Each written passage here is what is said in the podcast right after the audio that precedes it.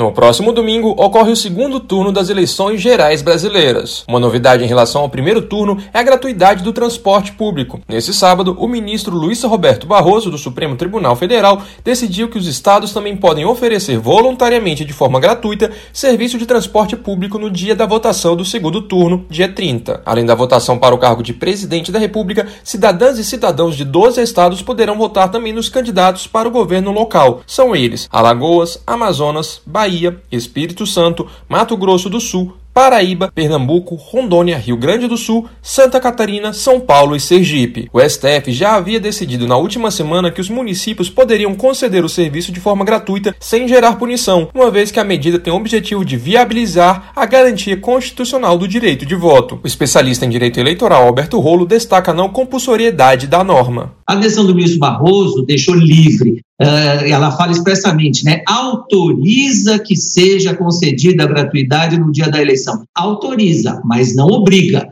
Então, não é obrigatório, não esbarra na lei em princípio, mas é uma questão controvertida e ela tem que ser melhor discutida, não agora, para essa eleição, que não vai dar tempo, mas para o futuro. Outro tema que gera apreensão, ainda mais em uma eleição com ânimos exaltados, é a segurança. No primeiro turno, a ação conjunta das Forças de Segurança Pública, coordenada pelo Ministério da Justiça, teve cerca de 500 mil agentes mobilizados para garantir a segurança dos brasileiros durante o pleito. Além do efetivo, cerca de 70 mil viaturas, três aeronaves e nove embarcações estiveram de prontidão em todo o país. A expectativa é que o mesmo expediente seja usado no segundo turno. No dia 2 de outubro, data de realização do primeiro turno, o balanço da operação registrou os seguintes dados de crimes eleitorais: sete casos de compra de votos ou corrupção eleitoral, 379 ocorrências de boca de urna, 71 violações de sigilo do voto e 62 ocorrências de transporte ilegal de eleitores. Diante desse dado, o presidente do Tribunal Superior Eleitoral, ministro Alexandre de Moraes, assim avaliou. Nós tivemos um dia inteiro de eleições